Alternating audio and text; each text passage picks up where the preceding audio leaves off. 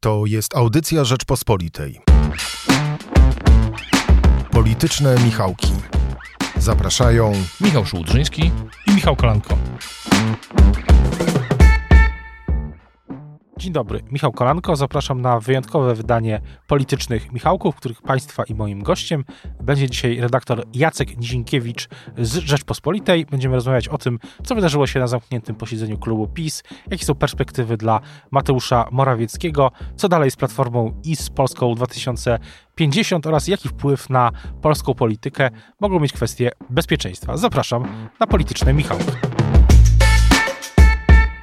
Dzień dobry, ja nazywam się Michał Kolanko, a Państwa i moim gościem w nietypowym, specjalnym wydaniu Politycznych Michałków jest Jacek Nizinkiewicz z Rzeczpospolitej. Dzień dobry. Dzień dobry. Dzisiaj nie ma z nami Michała Szulżyńskiego, którego serdecznie pozdrawiamy. Jest za to Dzień Chłopaka. Czekamy na serię e, życzeń w tej sprawie, a pewnie się nie doczekamy. Natomiast e, Jacek, tak się zapytam, jak sądzisz, e, mm, całkiem poważnie, jakie życzenia powinien dzisiaj, albo czego powinien sobie życzyć dzisiaj premier Mateusz Morawiecki? Bo wydaje się, że jakiś etap tego politycznego przesilenia w Prawie i Sprawiedliwości się zakończył. Wczoraj było posiedzenie klubu PiS, gdzie, premier, gdzie prze, prezes Kaczyński zapewniał, że premier zostanie, ale jak im bardziej te zapewnienia o tym, że prezes, że premier zostanie na stanowisku padają w przestrzeni publicznej, tym bardziej jest wrażenie, że, że jest w defensywie. Jak, jak to widzisz?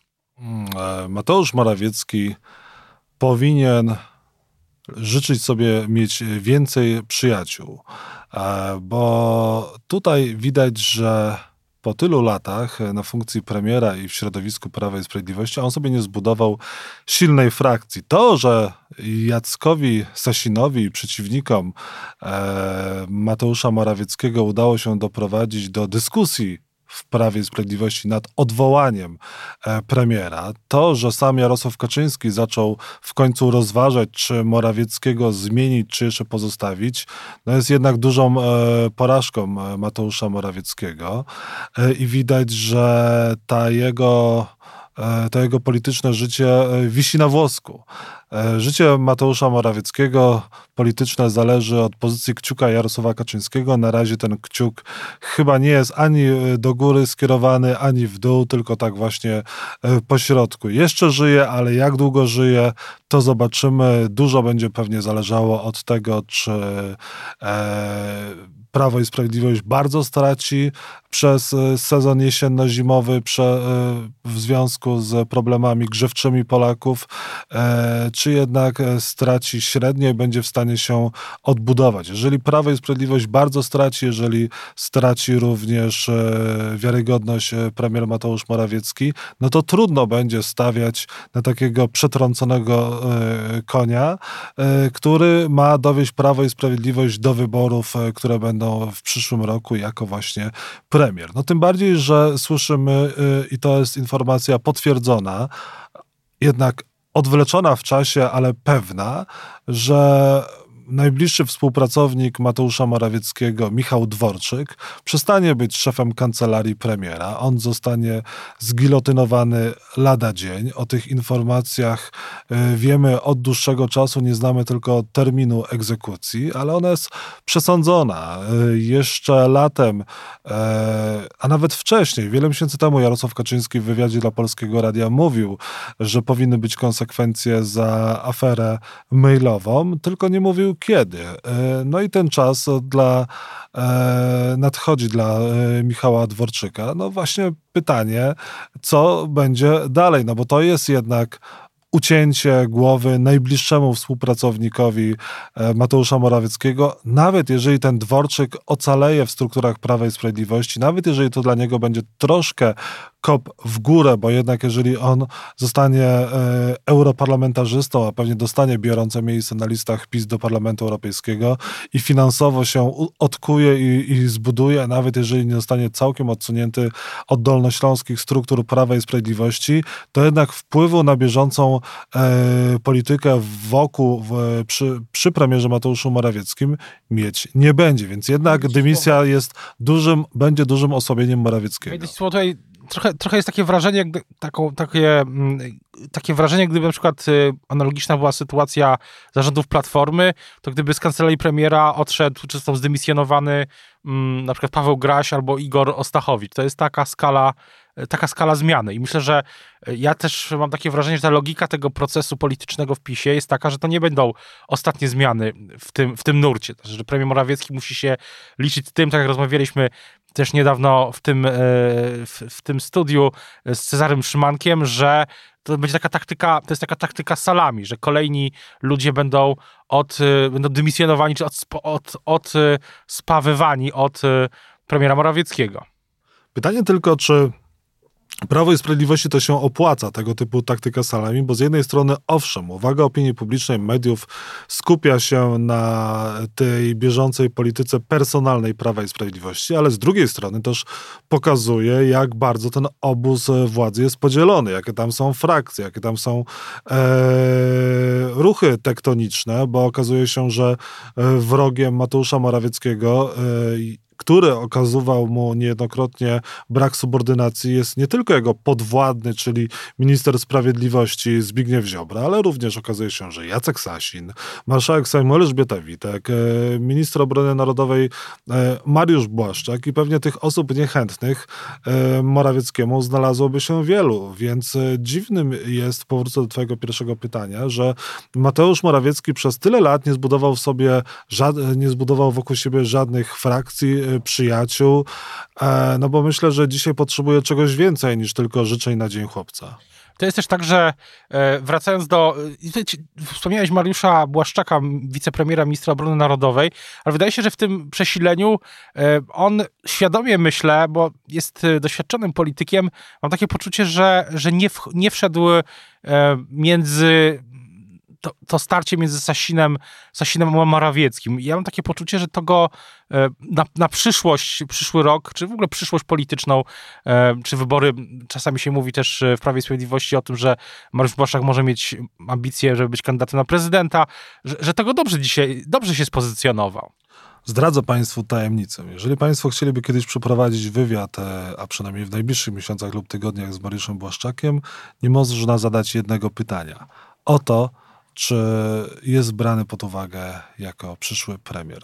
No więc tych kwestii personalnych premierowskich Mariusz Błaszczak unika jak ognia. Proszę zwrócić uwagę na jakąkolwiek wypowiedź medialną, jakikolwiek wywiad e, Mariusza Błaszczaka. On nie chce rozmawiać o y, premierze Morawieckim. On nie chce odpowiadać na pytania o swoje ambicje polityczne.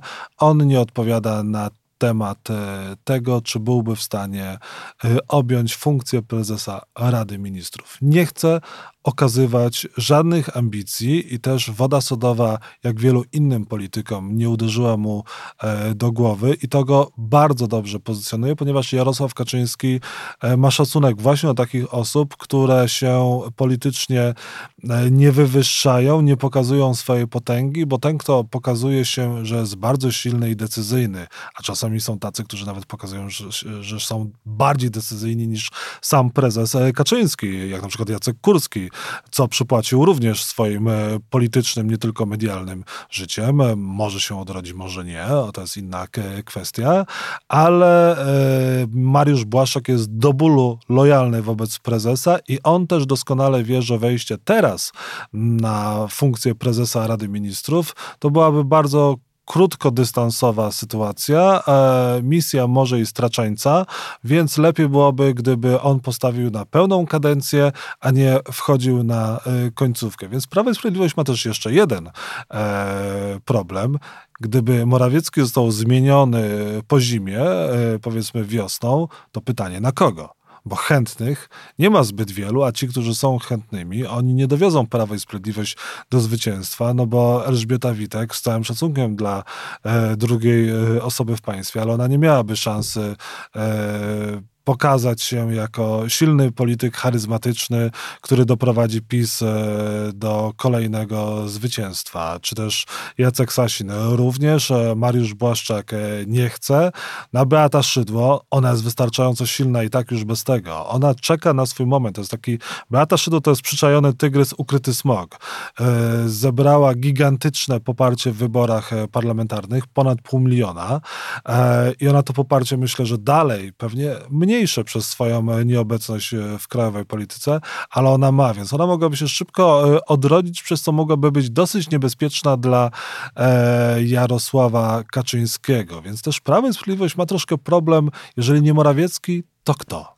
A z drugiej strony to pytanie na dzisiaj, dzisiaj tego pytania nie rozstrzygniemy, ale jeszcze jedno, jedna sprawa, która myślę, którą warto, e, o której warto powiedzieć po tym posiedzeniu wyjazdowym klubu Prawa i Sprawiedliwości, które miało miejsce e, wczoraj. Jedna rzecz jest taka, że moi rozmówcy, gdy zbierałem opinie, relacje z tego spotkania, to byli, jest takie poczucie, że nie było przełomowe, że nie było żadnym game changerem, nie było żadnym, e, wręcz usłyszałem takie stwierdzenie, że było kapiszonem, że jak na skalę pewnych oczekiwań, które zostały też wykreowane w mediach i przez media, to nie padło tam nic poza takimi standardowymi formułkami o mobilizacji, o tym, że premier właśnie nie zostanie zmieniony, że trzeba być aktywnym w mediach społecznościowych i tak dalej.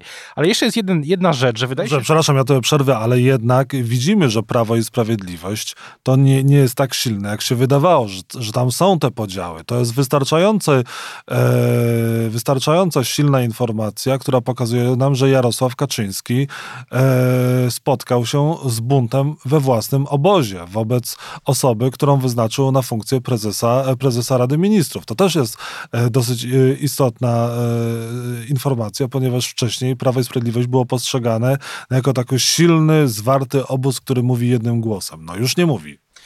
To prawda, chociaż tak jak prezes Kaczyński kiedyś powiedział, chyba w tym roku jeszcze w wywiadzie, że konflikt to jest rzecz naturalna w polityce, więc on też, wydaje się, że on też w jakimś sensie, nawet w dużym, dużej mierze ten konflikt może nie tyle E, no, po prostu uznał. Ale wracając do tego, do tego wątku, który e, na koniec dyskusji o Prawie i Sprawiedliwości, bo jeszcze jest wiele innych ciekawych e, tematów, wydaje się, że następuje taki proces wygaszania tych oczekiwań, jeśli chodzi o rekonstrukcję rządu. Jak się słyszy oficjalne wypowiedzi polityków PiS, no to i też ten przesłuch z klubu jest taki, że no, prezes Kaczyński coś tam powiedział, że będą, mogą być jakieś zmiany, że są dyspozycji i tak dalej, i tak dalej, że to też chyba są złe wieści dla Jacka Kurskiego.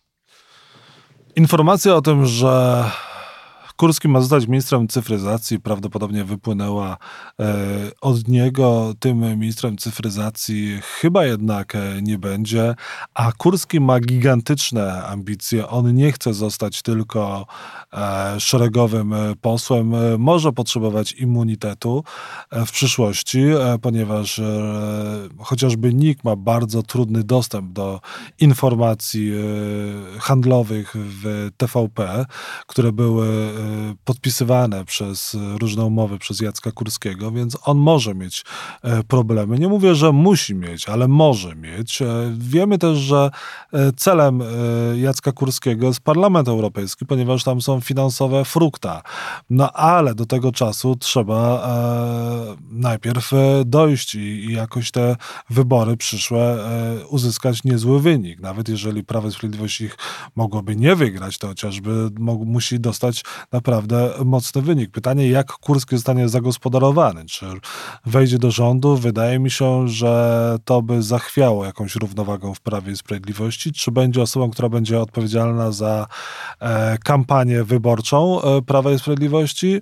No, myślę, że tutaj zostanie wykorzystany, ponieważ ma nie tylko gigantyczną wiedzę, ale też jest praktykiem w tej kwestii. E, jedynym problemem jest to, że ma problem ze współpracą z innymi, którzy mają też e, swoje pomysły. E, Kurski jest średnim e, graczem zespołowym, no ale może to się zmieni, jeżeli będzie miał przed sobą obietnicę wyborów w wyborach do Parlamentu Europejskiego. To jest, myślę, że drogą do Europarlamentu jest też polski Sejm, bo też wiele się mówiło o tym, że prezes, były prezes TVP no, ma taki pomysł, żeby chciałby przynajmniej wystartować e, najpierw do Sejmu, a później do, do Europarlamentu. Wybory do Sejmu będą w przyszłym roku, do Europarlamentu dopiero maju, w maju najpewniej 2020. To będzie bardzo ciekawe, bo przez tyle lat prezes Jacek Kurski przekonywał nas, że on nie jest e, politycznym namiestnikiem, że on nie jest politycznym nominantem, e, że on z Prawem i Sprawiedliwością tak naprawdę już nie ma nic wspólnego, a tutaj okaże się, że z politycznego nadania i fotela wszedł na fotel prezesa, a później z tego przeskoczy płynnie na listy Prawa i Sprawiedliwości. No i tyle też będą warte te wszystkie słowa o tej niezależności i apolityczności. O tym, co dalej z Jackiem Kurskim, będziemy, myślę, jeszcze wielokrotnie e, rozmawiać. Teraz e, myślę, że trzeba będzie też przejść powoli do sytuacji po drugiej stronie. No właśnie, po drugiej stronie w tym tygodniu, czy w ogóle ostatnich tygodniach, mam wrażenie, że jednak e, mimo tych deklaracji o tym, że wszystko jest świetnie i że wszyscy się prędzej czy później dogadają, stworzą rząd i tak dalej, i tak dalej, że następuje kilka, kilka procesów. Jedna rzecz e, to jest proces e, dotyczący wokół prezesa porozumienia Jarosława Gowina, a drugi proces to myślę, że można to też powiedzieć wprost, że to jest proces pewnej, e, pewnych tarć czy napięcia między Ho Szymonem Hołownią a Platformą e, Obywatelską. Te dwie rzeczy e, widać w ostatnich tygodniach wyraźnie. Zacznijmy może od prezesa porozumienia, czyli od Jarosława Gowina. Nie wiem, czy też masz takie poczucie, um, prezes Kaczyński lubi takie słowo absmak, ale ja, ja mam takie poczucie, um, że ten ta dyskusja wokół Jarosława Gowina opozycji szeroko pojętej, tej sejmowej oczywiście, tak, bo tutaj jest cały czas mowa o Sejmie, że, sposób, w który ona się toczy, e, nie służy e, w takim wymiarze, no właśnie tego wizerunku, tego jak to się rozgrywa, że Jarosław Gowin jest zapraszany na debatę przez prezydenta Komorowskiego i później efektem tego jest e, to, że wszyscy się od niego odcinają. Nie wygląda to najlepiej. Pytanie tylko, czy to w ogóle ważne, że to nie wygląda najlepiej.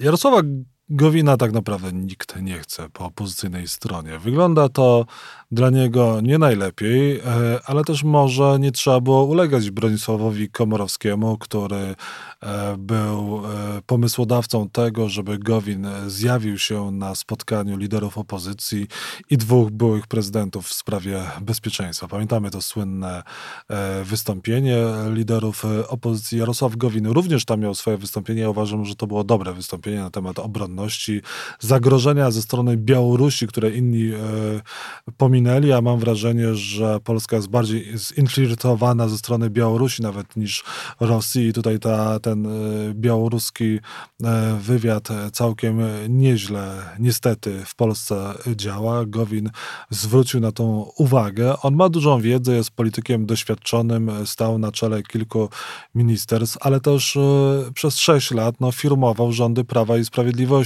więc trudno teraz, żeby on miał zatoczyć takie koło wraca do macierzy i jest pod rękę z Platformą Obywatelską. Informacja, którą pozyskałem z wnętrza Platformy Obywatelskiej, e, ta informacja jest taka, że Donald Tusk e, bardzo się zdenerwował, jak dowiedział się, że e, Jarosław Gowin ma przemawiać, ma być gościem na tym spotkaniu liderów opozycji i on planował wyjść w trakcie wystąpienia Gowina. Demonstracyjnie wyjść i to miał być taki znak, że on tego nie akceptuje, że on tego nie firmuje i że on temu panu podawać ręki ani nogi nie zamierza. No jednak jakoś wytrzymał, nie wyszedł, wyjechał stamtąd szybko i też nie za bardzo chciał, pamiętamy, odpowiadać na pytania dziennikarzy. Była taka sytuacja, gdzie na ulicy go dziennikarze w końcu dorwali, mówię cały czas o Donaldzie Tusku i tam e, te kilka pytań niechętnie e, on e,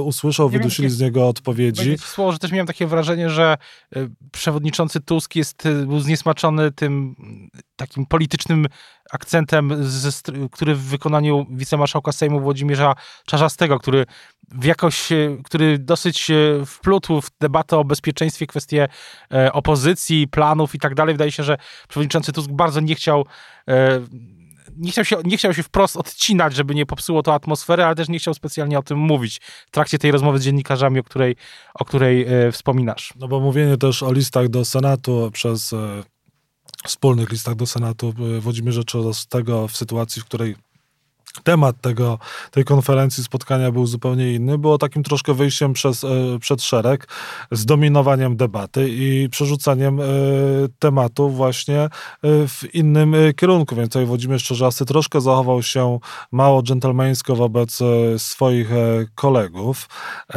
Tak jak wspomniałem, Jarosława Gowina mocno promował Bronisław Komorowski. Jarosław Gowin był bardzo zadowolony, bo rozmawiałem z nim po tym spotkaniu ze swojego wystąpienia. Według mnie też słusznie. PSL rozważał, żeby przytulić e, porozumienie i Gowina i stworzyć z nim wspólne listy, ale przypomnę, wcześniej to też rozważał Szymon Hołownia, który niejednokrotnie w, w rozmowach z Rzeczpospolitą mówił, że trzeba rozmawiać i że z Gowinem będzie rozmawiał. Kiedy rozmawiałem z nim e, niedawno, mówił, że nie, na pewno z Gowinem nie będzie rozmawiał, nie ma szans na to, żeby z Gowinem stworzyć jakieś listy. No i przyszłość Gowina stoi pod znakiem zapytania. Wydaje mi się, że on na listach Zjednoczonej, e, znaczy na listach opozycyjnych się nie znajdzie. E, też weekend pokaże, co zdecyduje porozumienie Jarosława Gowina o, o, o, o jak zdecyduje o swoich losach. I myślę, że część ludzi Jarosława Gowina znajdzie się na listach e, partii opozycyjnych, ale sam Jarosław Gowin już jest poza to jest e, rzeczywiście weekend, e, może to może pokazać e, tutaj nasi słuchacze, przypomnę, że nasi, naszym słuchaczom, że rozmawiamy w piątek 30, 30 września, przed tymi rozstrzygnięciami, o których wspominałeś w porozumieniu, które mogą zapaść w weekend. I to jest drugi, drugi temat e, w opozycji, o którym też już wspominałem, to jest temat Szymona Hołowni i jego, powiedzmy, relacji Platforma-Hołownia, bo jak się rozmawia się też z politykami Platformy, no to oni też często podkreślają, czy, czy w zasadzie mówią to nawet wprost, że, że tak naprawdę de facto decyzja dotycząca przyszłości opozycji jest w rękach e, te, tego konfiguracji, tak? Opozycji jest w rękach Szymona Hołowni. A z drugiej strony ja mam poczucie, że w ostatnich miesiąc, tygodniach na pewno, jakoś tak od, od sierpnia przez ten miesiąc, tak? Od, od początku sierpnia do końca września, kiedy teraz rozmawiamy, że nastąpił taki proces e, Hołowni takiego, u Hołowni takiego restartu, że jest mocna retoryka, tak jak rozmawiałeś z Hołownią w tym tygodniu, że no, Platforma i PiS to są partie przeszłości. E, a Szymon Hołownia jest partią, jego partia jest, jego ruch, partia, projekt partią przyszłości i w 2027 roku e, będzie to najważniejsza siła e, polityczna po tej stronie nie, nieprawicowej, nie, niepisowskiej. Jak myślisz, z, z czego wynika ten taka hardość tak by chyba to słowo pasuje Hołowni. Co się, co się stało przez ten miesiąc? Szymon Hołownia nie może pójść drogą nowoczesnej, bo jeżeli on się za bardzo przytuli do e, Platformy Obywatelskiej, to on zniknie. Owszem, można mówić, że najważniejsze jest odsunięcie prawa i sprawiedliwości od władzy, że najważniejsze jest w końcu zakończenie kursu rządów, które łamią praworządność w Polsce e, za wszelką cenę i tak dalej, no ale on jednak musi e, iść własną drogą, budować się i też nie pozwolić zdominować się Donaldowi Tuskowi, który no jednak e, średnio uznaje partnerstwo. Jeżeli uznawał partnerstwo, to uznawał z PSL-em Władysława Kośniaka, bo e, e, on był takim junior partnerem w tych relacjach z Donaldem Tuskiem i to się udawało. No, jeżeli chodzi o Polskę 2050, no to tutaj to byłoby złożenie broni przez Szymona Hołowni, gdyby on e, nagle podwinął ogon i zgodził się na wszystkie, e, wszystkie propozycje Donalda Tuska, no to byłoby samobójcze przed wyborami. A też z drugiej strony ja mam takie poczucie, że mm, jest, że ten nowy, jeśli, jeśli opozycja wygra wybory, za rok. To oczywiście nie wiemy, co się wydarzy, tak? Wynik wyborów jest, e, może się ważyć w ogóle do ostatnich chwil, może być wydarzenia, które będą zmienia, zmienią kampanię na ostatniej prostej. Wszystko jest dzisiaj e, na stole, każdy wariant od rządów e, ponownych Prawa i Sprawiedliwości samodzielnych, chociaż to byłoby już e, trzeci raz z rzędu. Po, byłby rekord. To byłby rekord, rekord tak. Chyba e, byłby rekord po, po rządy opozycji. Myślę, że każdy wariant jest na stole, wszystko się jeszcze może, może zdarzyć. Ja tylko zwrócę na jedną, uwagę na jedną rzecz, taką ciekawostkę o tym, czy dzisiaj w Rzeczpospolitej Janusz Korwin-Mikke odchodzi z partii Korwin, nagle przestanie być e, prezesem partii, której dał e, nazwę swoim e, nazwiskiem i Konfederacja, ona też się odradza. Pamiętajmy o tym, że jedynym ugrupowaniem e, po stronie opozycyjnej dzisiaj w Sejmie, które mogłyby ewentualnie współpracować z Prawem i Sprawiedliwością, to jest właśnie Konfederacja. Ale ta Konfederacja miała dużo problemów przez swoje wypowiedzi e, prorosyjskie, antyukraińskie, a, a ostatnio Janusz Korwin-Mikke, już e, pan e, mający ponad 80 lat, zaczął e, wybielać e, pedofilię. To już e, było o kilka mostów za daleko. Tych wypowiedzi, które dyskwalifikują Korwina z życia publicznego, politycznego jest znacznie więcej, więc nagle Korwin przestanie być e, szefem e, swojej własnej partii. Sławomir Mencen prawdopodobnie zostanie wybrany. Sondaże pokazują, że Konfederacja ma się lepiej. Również sondaż dla Rzeczpospolitej pokazuje, że z ponad 4-6 e, punktów procentowych Konfederacja ma dzisiaj 6, e, czyli przekracza próg wyborczy i weszłaby do kolejnego Sejmu, więc taka Konfederacja bez Korwina, ona też może być istotna, jeżeli wejdzie do przyszłego Sejmu, bo jeżeli PiS wygra wybory, ale nie będzie miało e, większości w Sejmie do tego, żeby rządzić, rządzić samodzielnie, to będzie miało właśnie Konfederację. Z drugiej strony, jeśli, e, tak jak wspominałeś, rządy Platformy i PSL-u, że jeśli opozycja wygra wybory, to jest bardziej prawdopodobne niż mniej, że to nie będzie e, koalicja dwóch partii, ale albo trzech, nawet czterech lub de facto koalicja obywatelska też składa się z większej liczby ugrupowań niż tylko z Platformy. Jeszcze, jeszcze większej. To będzie też wyzwanie dla myśl, myślę, że dla samych wyborców zwizualizowanie sobie takiego rządu, który będzie trochę przypominał, jeśli, jeśli w ogóle zaistnieje, e, rząd z takiego serialu Borgen. E, po, polecam e, cały czas to jest serial duńskiej polityce, ale tam właśnie był taki wielokoalicyjny, wielopartyjny koalicyjny rząd, że myślę, myślę, że to będzie mm, dla Platformy też nowe przeżycie w jakimś sensie, że jest i silna lewica, a prawdopodobnie w takim rządzie silna Polska 2050, jest y, PSL Koalicja Polska, no jest, jest Platforma, która już nie jest takim hegemonem. A może uda się osłabić troszkę lewicę, bo niejednokrotnie Donald Tusk wchodził na pole e, lewicy, podbierając jej tematy, chociażby kwestie in vitro. Ostatnio spotkał się z Małgorzatą Rozenek, co też było dosyć istotne, jeżeli chodzi właśnie o tematykę e, in vitro. E, zobaczymy, co się wydarzy po jesieni i po zimie. Ja też nie przesądzałbym, że te dzisiejsze problemy, one będą tak kluczowe dla przyszłych wyborów, dlatego, że wydaje mi się, że ludzie e, po wakacjach, przed wyborami, oni zapomną o tym, że mieli problemy grzewcze i tak dalej. No chyba, że się e, pojawią nowe, to wtedy rzeczywiście ten problem może nabrzeć. Ale z drugiej strony, jeżeli Jarosław Kaczyński pozwoli na to, żeby Prawo i Sprawiedliwość traciło poparcie, zeszło poniżej 30, poniżej 25 i leciało w dół, no to tego kursu e, będzie trudno zatrzymać i z tej trajektorii porażkowej Prawo i Sprawiedliwość będzie trudno zejść i wzbić się e, do lotu.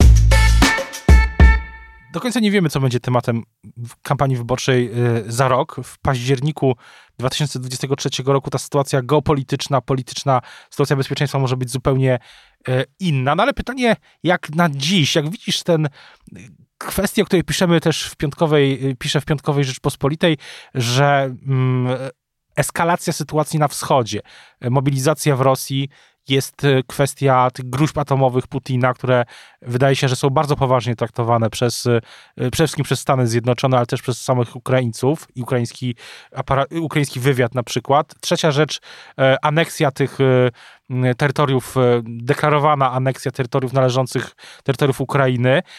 Uważasz, myślisz, że to wpłynie na, na, na sytuację polityczną w Polsce? Ja rozmawiałem wczoraj przy okazji tego tekstu z Michałem Kabacińskim, to jest były poseł teraz Pierowiec, on mówi, że efekt flagi ponownie się nie zamanifestuje, że jego zdaniem właśnie te podziały polityczne, o których mówiliśmy też wcześniej, e, będą na tyle silne, że PiS nie zyska, nawet jeśli dojdzie do jakiejś gwałtownej eskalacji mm, tego, tego konfliktu. Jak, jak sądzisz, jak będzie? No, jeżeli Putin użyłby broni atomowej, to myślę, że efekt flagi by jednak zadziałał.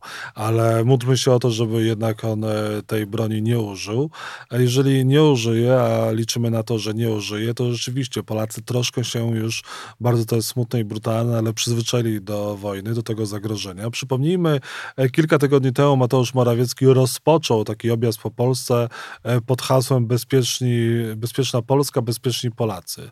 Tylko, że po chyba jednym czy dwóch objazdach i jednym filmiku, który premier wyprodukował do mediów społecznościowych, tak naprawdę nic więcej w tej kwestii się nie działa. To jest obszar Matu, y, Mariusza Błaszczaka, czyli kwestia obronności. I to Mariusz Błaszczak bardzo zbudował się jako polityk, y, może i y, formatu premierowskiego właśnie na poczuciu na kwestiach e, bezpieczeństwa. Rzeczywiście to jest w dalszym ciągu temat istotny. Nie wydaje mi się, żeby on był e, kluczowy e, przed następnymi wyborami. Dzisiaj on jest ważny w sytuacji, kiedy ten konflikt między Rosją a Ukrainą e, może e, postępować. Wiemy o tym, że Putin chce przyłączyć część terytoriów e, Ukrainy do Rosji, na co Zachód pewnie się zgadzać nie będzie i zgadzać się nie powinien. No i też wydarzyła się bardzo istotna, niepotrzebna, niepokojąca rzecz, a mianowicie po tym, jak Nord Stream 2 został uszkodzony, Radosław Sikorski, były szef dyplomacji, były minister obrony Narodowej, e, eurodeputowany, który jednak e, cieszy się dużą rozpoznawalnością w polityce nie tylko europejskiej, ale międzynarodowej, w mediach międzynarodowych i również cieszy się wiarygodnością, bo Sikorski ma dużo większą pozycją za granicą niż w Polsce, mam takie wrażenie. No, napisał e, na Twitterze pod e, zdjęciem z tą e, rozwaloną rurą, gdzie gaz ucieka właśnie przy, przy, w Bałtyku, napisał thank you USA. No i to zostało bardzo niedobrze odebrane i dało paliwo Prawu i Sprawiedliwości. Jest takie poczucie, że łatwo się na tym temacie bezpieczeństwa potknąć, że wystarczy jeden, nawet tak doświadczony polityk, polityk jak Radosław Sikorski, były przecież szef MSZ, były marszałek Sejmu, no dosyć w absurdalny, mimo wszystko jednak absurdalnie prosty sposób e, się potknął na sprawie, która powinna być e, tematem dla Platformy Obywatelskiej e, ważnym, też jest ważnym, ale trochę, trochę tak zaskakujące, że tak, tak doświadczony polityk popełnia taki błąd.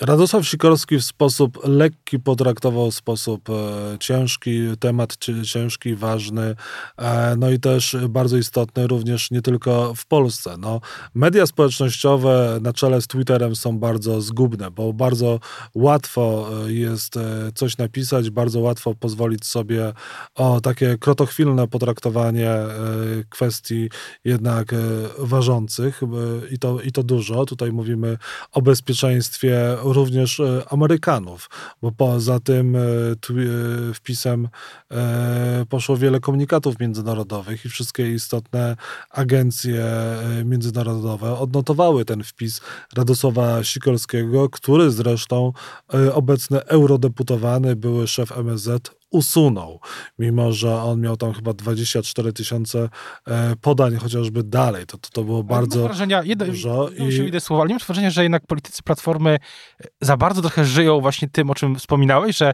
za bardzo żyją tym, co się dzieje na tym, e, mówię to nie tylko ogólnie politycy żyją tym, co się dzieje na, na Twitterze, nie tylko Platforma, ale politycy Platformy mam wrażenie, że jednak jest tam takie poczucie, już mówiąc zupełnie na koniec, że właśnie te lajki, te statystyki, że to wszystko jakoś y, jest, jest ważne i ten tweet nie wziął się znikąd przecież.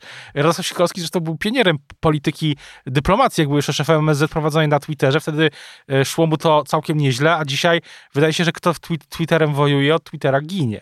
Ale wtedy, kiedy e, Sikorski był szefem dyplomacji, te wpisy były jednak bardziej oficjalne. Tutaj nikt go nie pilnuje, on może sobie pozwolić na e, dużo więcej. Rozmawiałem z Grzegorzem Schetyną przed chwilką w Rzeczpospolitej, który był również ministrem e, spraw e, zagranicznych, ministrem spraw wewnętrznych i administracji i on, to zdradzę Państwu w rozmowach prywatnych, on mimo, że używa Twittera, on jest przeciwnikiem mediów społecznościowych. Oczywiście tam należy pewne rzeczy zawrzeć, napisać, ale e, emocje często gubią wielu polityków i Schetyna, jeżeli chodzi o media społecznościowe, jest bardzo ostrożny e, i nie popełniłby tego typu wpisu. Sikorski popełnił, e, zrobił problem e, Platformie Obywatelskiej. Ten tweet będzie komentowany na pewno w polskich mediach przez weekend. PiS już podniósł ten temat jako kwestię, która sprzyja, sprzyja Rosji. No i Platforma już wprost Sikorskim jest nazywana ruską, ruską onucą, no a Radosław Sikorski usuwając ten wpis e, i jego koledzy mówiąc o błędzie, no trochę też się przyznaje e, do błędu. Więc e, emocje w polityce są bardzo ważne. Trzeba je trzymać na wodzy. O tym też będziemy pewnie jeszcze wielokrotnie mówić i w podcastach Rzeczpospolitej, i oczywiście w samej y, Rzeczpospolitej w online i w papierze, tak samo jak w naszych rozmowach w programie Rzecz o Polityce, bo tematy zarówno bezpieczeństwa, jak i tego, co dzieje się i w Prawie i Sprawiedliwości w opozycji, będą przez najbliższe dni, myślę, mocno rezonować. Teraz bardzo już y, dziękuję za rozmowę Państwa i moim gościem w tym, y, w tym nietypowym wydaniu politycznych Michałków, w którym ja byłem trochę Michałem Szulżyńskim, a Jacek Nizinkiewicz był trochę Michałem Kolanko, czyli mną. Był właśnie gościem Jacek Nizinkiewicz, redaktor Rzeczpospolitej. Dzięki jeszcze raz Jacek za e, przyjęcie zaproszenia i za naszą rozmowę. Dziękuję za zaproszenie. Wszystkiego dobrego, nie tylko chłopakom w tym dniu. Dobrego dnia, dobrego weekendu. Dziękuję, do usłyszenia. Słuchaj więcej na stronie podcasty.rp.pl. Szukaj Rzeczpospolita Audycje w serwisach streamingowych.